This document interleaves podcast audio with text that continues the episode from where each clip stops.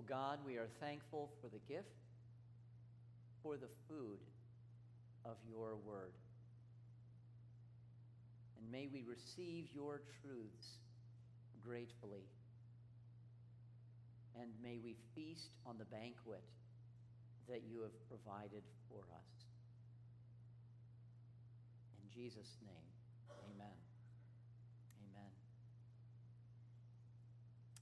The scripture reading this morning is from Ephesians chapter 4, starting at verse 17.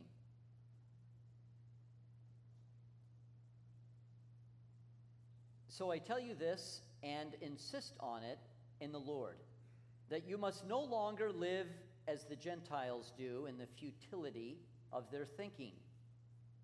They are darkened in their understanding and separated from the life of God because of the ignorance that is in them due to the, due to the hardening of their hearts. Having lost all sensitivity, they have given themselves over to sensuality so as to indulge in every kind of impurity with a continual lust for more. You, however, did not come to know Christ that way.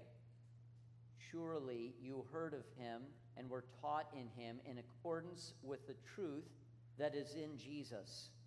You were taught, with regard to your former way of life, to put off your old self, which is being corrupted by its deceitful desires to be made new in the attitude of your minds, and to put on the new self, created to be like God in true righteousness and holiness.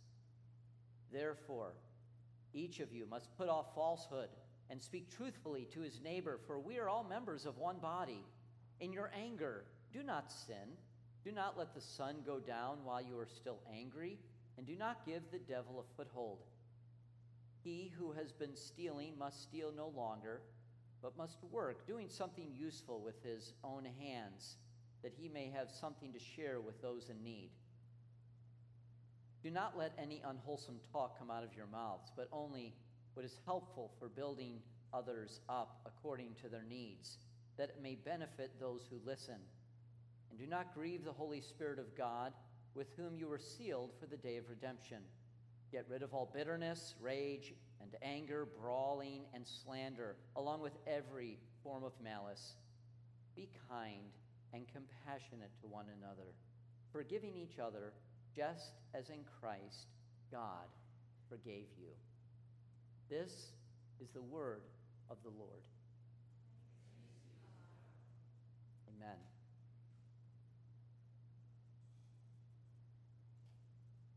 Uh, so, friends, did you do anything fun this week? As I was reflecting on my summer, I thought about this faith church thing called Springfest, uh, where I got to hold an alligator and have a lizard plopped on top of my head. At the moment, it was a little unnerving, but then after the fact, I thought, that was kind of fun. And uh, then this past week, I, I went to an auto show in the Chicago area. Actually, to be more specific, it was in the western suburbs. Okay, it was in the Faith Church parking lot. And something unexpected happened. At the end of the auto show, I could not believe this. It was so fun. I got a ride home in the Batmobile. I mean, who gets to do this? Now, yesterday morning, I got together with a guy from Faith Church. Don't, don't covet this, but we walked around the Morton Arboretum for three hours talking about trees. Oh, it was so fun.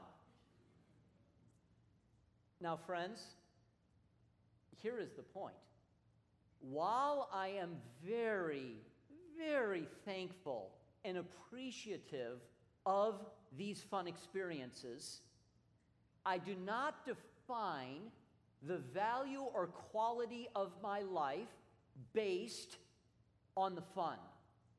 And that's very important to share at the outset because increasingly in our culture, there are people that base the value and quality of their life on their experiences, on their creation of what they want to do, and that is the foundation of their life. Now, for someone who has lived a while, they recognize the fallacy of that thinking. Ultimately, that's not a good way to base your life on just fun experiences. And as we look to God's Word, God's Word, as you might expect me to say and agree with, offers us something so much deeper in terms of experience and fun. It is to live a life as a strong disciple of Jesus Christ. And I'd like to tie that idea of strength as, a disciple with the idea of what is the best life? What's the best life? Because we all think about that. You know, I, I want to have a good life. And the Bible does say the best life is an important question. And the best life that we will see today in God's Word, the best life is a Christ like life. Uh, we're going to look at uh, three points uh, the bad self to the new self, bad talk to good talk, and bitterness to forgiveness. And so we begin with the old self to the new self. And uh, let me just say up front the old self is describing someone who has not committed their life to Jesus Christ. And if you are here today and you have not committed your life to Jesus Christ, if you're listening online and you're not sure about following Jesus, let me just say that I pray that these truths from God's Word, uh, that you remain open to them. And I pray that God's Spirit would open your heart to the beauty of God's grace. And uh, when we talk about the old self to the new self, a person who has trusted in Jesus Christ is to live out the new self. And so if you're here today and you have trusted in Jesus Christ, then I would encourage you to think about how is God challenging you specifically from his word today. How is God challenging you to live a more Christ like life? This message, oh, it is very applicable to all of us today. So we look at the old self to the new self. Now, when Paul talks about the old self, he talks about live like the Gentiles. And what he's doing is he's referring back in Ephesians to earlier themes when he talked about the Gentiles and the Gentile way of life. Interestingly, do you know what actually is being said here? Is if you are an ethnic Gentile, you are called to live ethically like the Jews.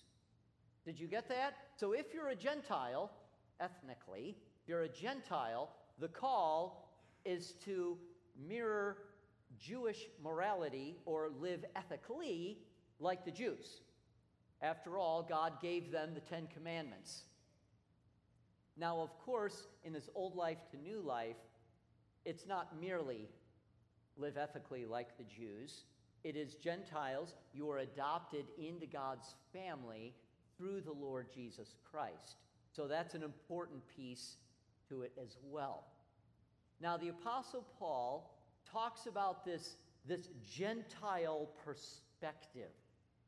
Essentially, it is a perspective of living a life without God. Essentially, that's what it is. And the Apostle Paul, he, he, he is a language guy. He likes to pile on the words. And so when he describes the Gentile perspective, he just piles on the negativity. He says, What is this life like? It is futile, darkened, separate, and isolated. It is away from God. So, how was your day? It was futile, separated, isolated, darkened, and oh, I forgot to add, it was an ignorant day. And this is how he is describing the life of the Gentiles, using all of these negative, negative words. And God the Father has revealed this beautiful truth in Jesus Christ to do what? To lead us from this way of living, this perspective of living, to a new life, which God wants us to get. The new life actually is the best life for you. And so we uh, see that the text transfers then to the, to the new self. Old self, all of these negative words, basically, it's a sinful life living just the way you want, to the new self. Now, what is the new self? How do you live this out? This is really important. The Apostle Paul here doesn't just say, oh, do this good thing, do this good thing, do this good thing, do this good thing. He says, the new self, it is comprehensive because it is the life of Christ in you. It changes your thinking. You're given a new mind. That's important because a new mind is going to lead to different decisions, and decisions will lead to certain actions that have certain consequences. So, you know, a new mind. It has to do with a new heart. A new heart. Not just new behavior. It, in fact, has to do with a new identity. Who am I? A new identity. And this new identity is the real you. And it's a good thing, the real you. Uh, there are times that uh, middle school and high school students and some adults uh, can feel the pressure to be a different person depending on who they're around. So I'll take a student, for example. There is, they are one type of person when they're around this group of friends. And then they're a different type of person, maybe around family, and then maybe they have a church friends or different adults at church, and then they're a different person. And they feel this pressure to be different people. The Bible says that in Jesus Christ, you are a new person, and it's the real you. You don't have to be a different person regard you know depending on who you're around Oh, actually, let me pick on the adults for a moment. Uh, there are some adults that feel they have to be a different person when they're at work. And the work people see them one way, and the church people see them a different way. Not, not good.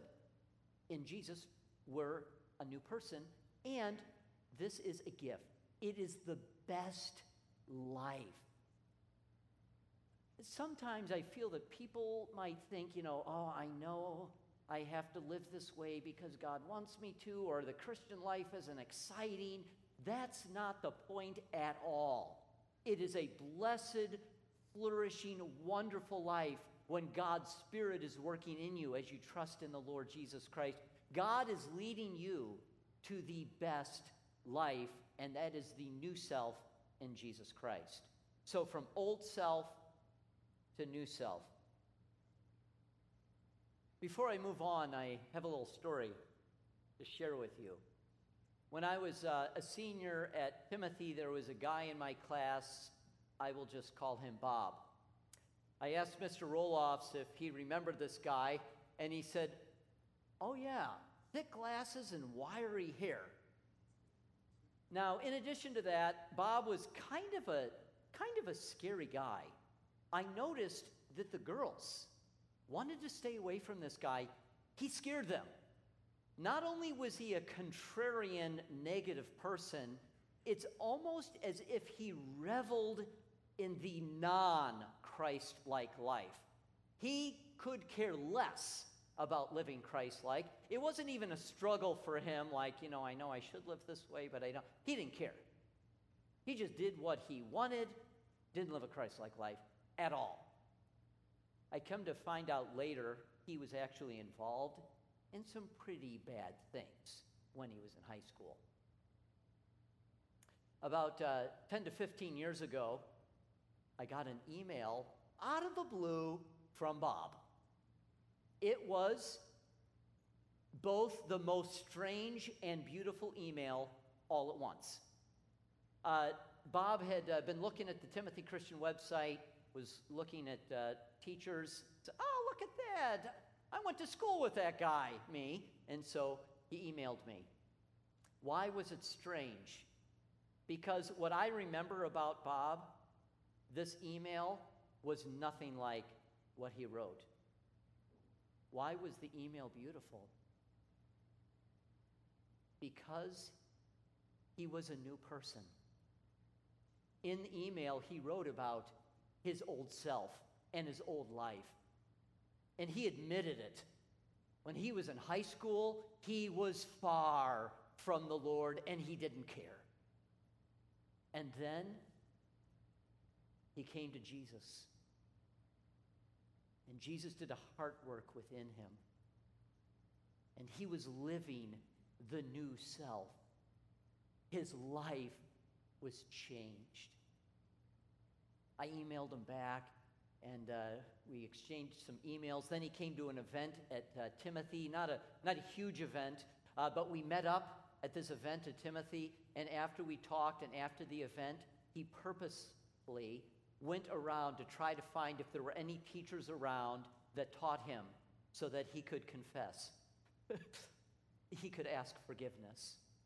Um, he wanted to make things right. And uh, when I think about the switch from old self to new self, I think about my friend Bob and the beautiful work that Jesus did in his life. It's real, and it is the best life. The best life is a Christ like life. So we move on. Bad talk to good talk. Hmm. Bad talk to good talk. Now, what's interesting in this section is Paul is echoing some of the moral philosophers of the age, some of the Greek philosophers. It was very trendy to have lists of virtues in moral philosophy. The difference here is all of the virtues that the Apostle Paul is listing are based in this foundational idea that Jesus came to save us and by God's grace we are saved. And because of that foundation, now here are some ways in which we should live. And so we look at bad talk to good talk. First of all, we are called to speak truthfully. We should not lie. Why? Because, well, lying is bad. Well, sure, but why is lying bad?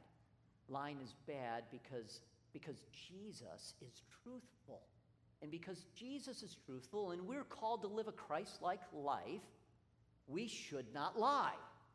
On the practical side of things, lying is just a pain. It complicates your life.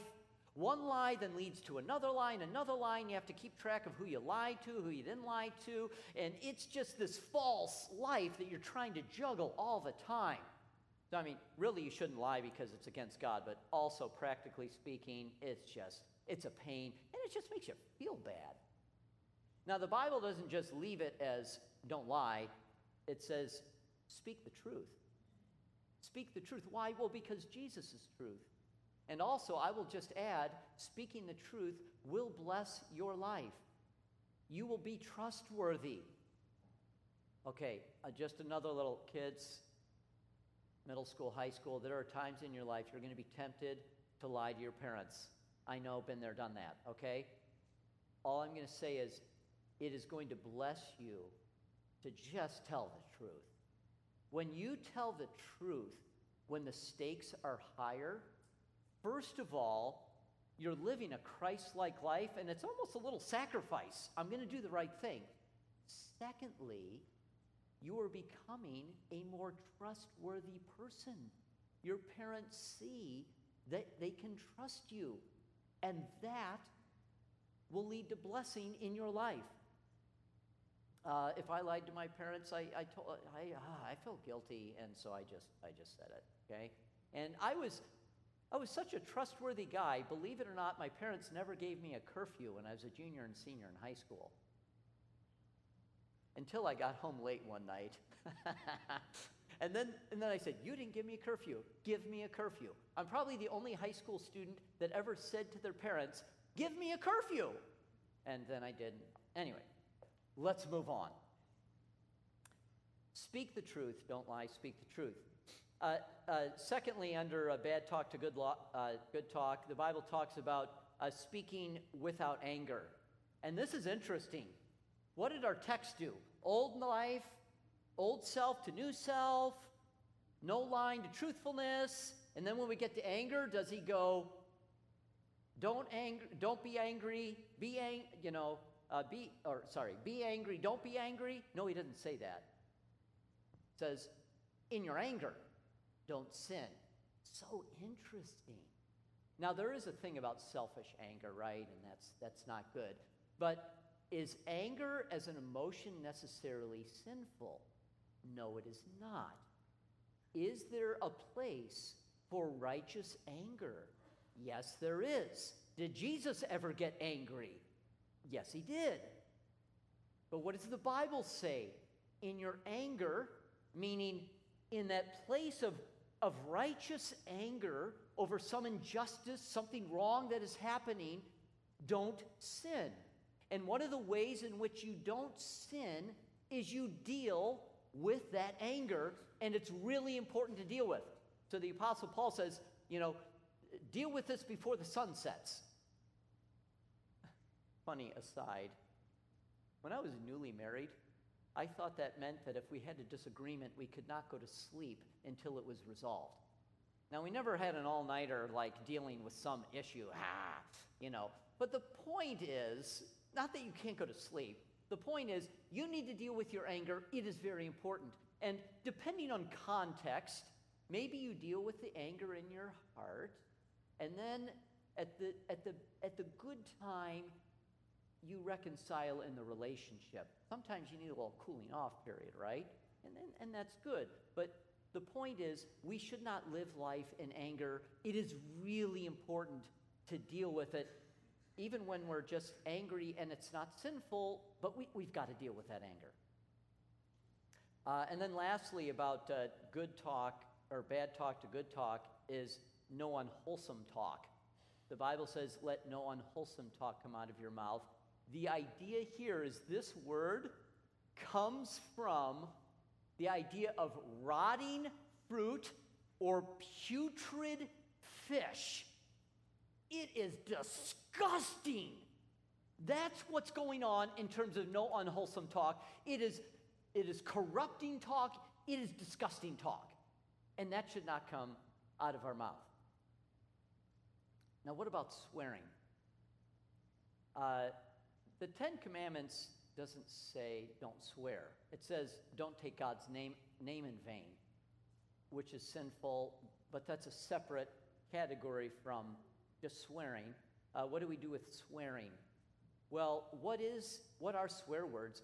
Swear words are, for us at least, English words in our culture that are viewed as unwholesome. Part of the point of them. That's why people want to say them. If they were wholesome, they wouldn't be swear words or fun anymore. Okay? So the whole point of it, not biblically speaking, the point of, of, of swearing is these are culturally recognized as unwholesome words. Therefore, if God's people are swearing, this is not Christ like because those are unwholesome words. It is not Christ like to use those words. And obviously, the Bible doesn't say, you know, if you don't swear, you're fine. No, it says, you know, gossip, or you can use words that maybe they're not swear words, but you can really hurt people and put people down with other types of words. So the Bible's standard for words is, is, is purity and blessing and encouragement not, oh, if I say these few words, I'm fine. No, it's how can I use this language in a Christ like life to bless others? So I ask you, when is the last time you made someone smile or just feel so good because of your words. When is the last time you didn't feel like speaking up, but you did to encourage someone else? And listen carefully to my last question here. When is the last time you said something nice to someone that annoys you? We don't feel like saying something nice to people that annoy us. And what does Jesus call us to do? To go out of our way, say something nice, even to people that privately they kind of annoy us. Um, so, a little story here. I'm not going to go into the details of the story because I save it for the first day of 10th grade Bible. Sorry. But at one point in my life, I uh, worked in uh, the distribution end of a factory, uh, filling orders. And I worked with a bunch of guys, rough and tumble guys, that swore all the time. And they even swore when they were happy. It's like, wow. Um, interestingly, within the first shift of work, it was quite obvious that my language was different. I mean, really obvious. Because I didn't swear when I was happy, I didn't swear when I was mad or frustrated. Like, whoa. Um, I, am, I am glad to report that over time, as I developed a relationship with these guys, guess what? They stopped swearing when they were happy. just happy. I'll just leave it at that. But, but more than that, these guys, they were not just used to blessing one another with language. And so as I got to know them, I began just simply asking them questions about their life. I sought to be a positive presence with my words in that setting, and I could see there was a change in the tenor, in, in the vibe of our work environment because of words. Um, also, one other, I'll keep it quick, but uh, I was the dean of students at Timothy for one year. I found out one day that senior boys, a bunch of them, were kicking underclassmen out of the bathroom. I mean, really? Come on. Okay, I was the dean, I was ticked off. You have not seen me like this. I went into the bathroom. All of these boys were taller than me and I chewed them out. They had never seen me like that before. I mean, I just chewed them out. And at the end, I pointed to the ringleader because I knew who it was. And I just yelled at him, I will see you in my office. And I walked out. When he came to my office, I had actually, honestly, I had dealt with my anger. I was, I was cool. I honestly wanted to bless this guy, even in the consequences I was about to give him. But he came in and I was calm. I didn't, I didn't yell at him anymore. And we sat down, we talked about it, and I said, You know, this is not, I just told him straight, and I gave him the consequences of his actions one or two detentions. I didn't suspend him. Okay. But anyway, I gave him consequences, and, uh, and it was good. Um, and there was that anger, but then there was me dealing with it inside and releasing that and then moving on to help uh, work in a good relationship with this guy. Bad talk to good talk. And uh, then lastly, bitterness to forgiveness. Uh, simply put, friends, when we harbor grudges and bitterness in our life, this is a part of the old self. It is not Christ like. And we are called by God in Jesus Christ to move from bitterness to forgiveness. If you stay in bitterness, this is going to lead you, as, as the Bible said, it's going to lead you to anger. It's going to lead you to other bad things in relationships. Um, it just simply is not good. You are allowing a little piece of evil to fester in your heart with bitterness. Now, interestingly, when we look, about, look at our world to say, what does our world say about bitterness? Um, I have found in my reading, it says two different things. There's one theory of thought in our world. Now, this is implying you take God out of the equation. okay? One theory of thought that says, do you know really what's best for your life and your inner, your inner psychology? The best thing is to be nice, to be thankful, and just let go of bitterness because you can't control the situation. And this is going to provide helpful things uh, in your life. That is one stream of thought. There's another stream of thought that says uh, if something that has happened that has caused, caused bitterness in you, um, that is unjust, and do not let go of that, and do not forgive. If you are forgiving, you are showing weakness, and we must stand up. Do not forgive. And if you don't forgive, that's implying hanging on to bitterness. And so, this is what our world does with this idea of bitterness. And uh, what does the Bible do?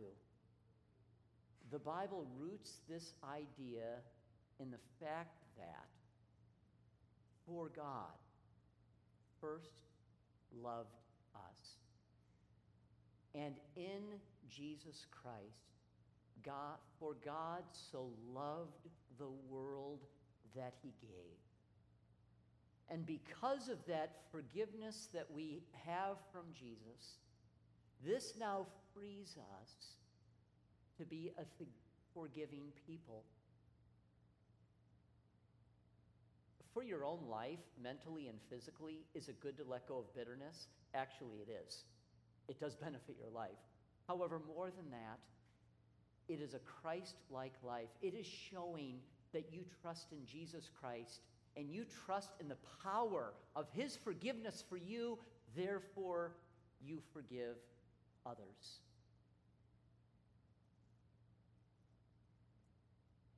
I asked my son if I could share this story with you. He said yes. When he was uh, in grade school, he had a surgery. During the surgery, the surgeon sliced the trunk of his right facial nerve, instantly paralyzing the right side of his face. One mistake like that. You can't, you can't fix that.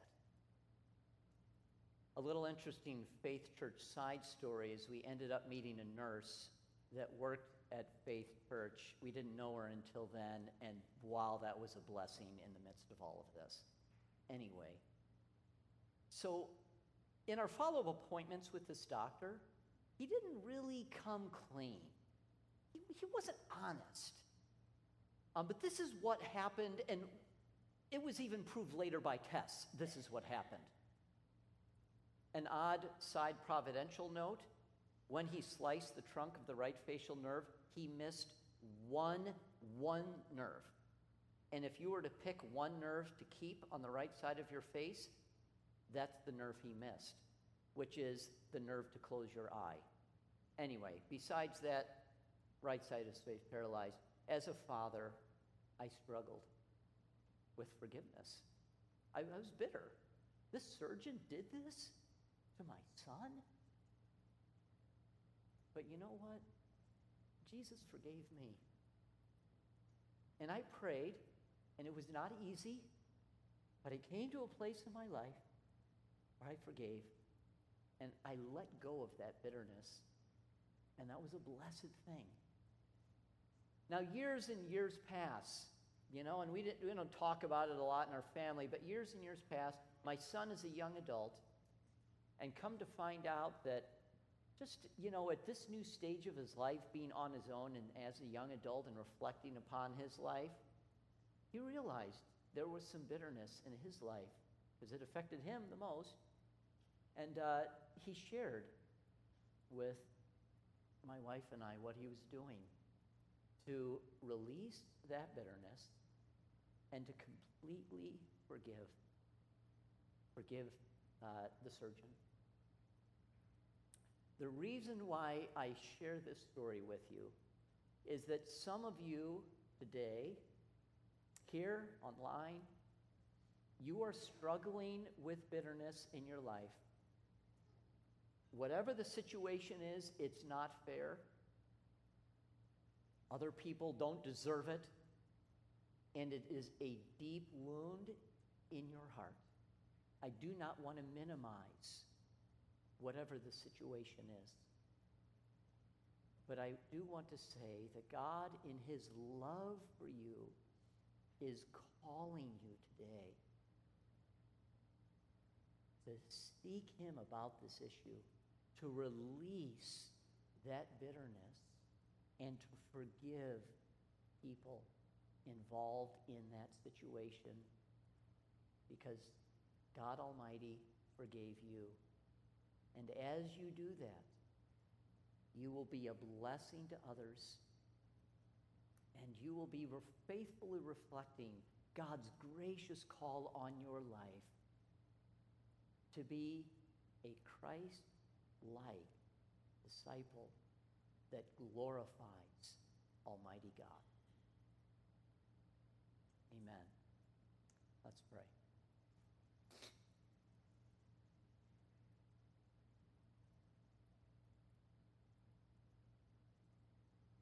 Gracious God, when we read passages like this from your word, they are a tall order. And we admit our weakness. In and of ourselves, we can't. But, oh Lord, we confess that in you we can. And so I pray, Holy Spirit, that you would work in each one of our hearts at our point of need when it comes to your word today. And we simply ask that you would strengthen us to live a life that honors you. And for those today that deeply struggle with bitterness, oh God, please help them to release that and to forgive. For we are thankful for how you first loved us. In Jesus' name we pray. Amen.